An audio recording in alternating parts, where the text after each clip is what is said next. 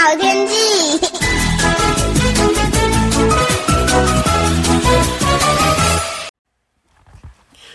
各位朋友好，我是彭启明。昨天呢，台湾上空云量稍微的增多，但是午后呢，这个阵雨呢都普遍发展不起来哈。中午依旧相当的炎热。那今天呢，到周末的天气依旧是类似的哦。那提醒您外出呢，呃，务必要防晒防中暑。类似的天气呢，会将会持续到下周一二，要注意哦，极端的高温数值出现。那在昨天呢，其实，在菲律宾东侧的这个热带性低气压，呃，在登陆菲律宾南方的明达纳尔岛之后，已经减弱消散当中了哈。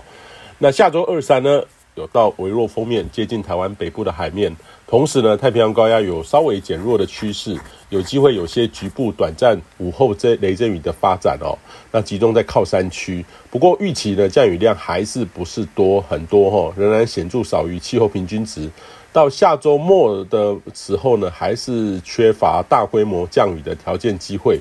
那五月底呢，到六月初的时候，的确大气条件有在改变当中，尤其锋面呢，可能会在台湾的北方海面有稍不稳定，但是依旧没有较大降雨条件出现的机会。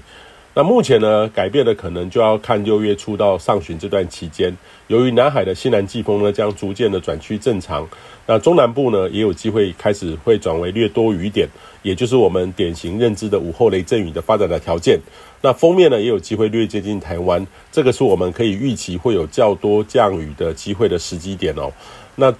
这种时候的这个变数呢，就是说，例如说太平洋高压的呃发展的变化，它它是不是会变强或牺牲过来，或是说台风的发展，这个都对梅雨锋面在台湾附近的发展哈、哦，扮演很关键的这个变数存在哦。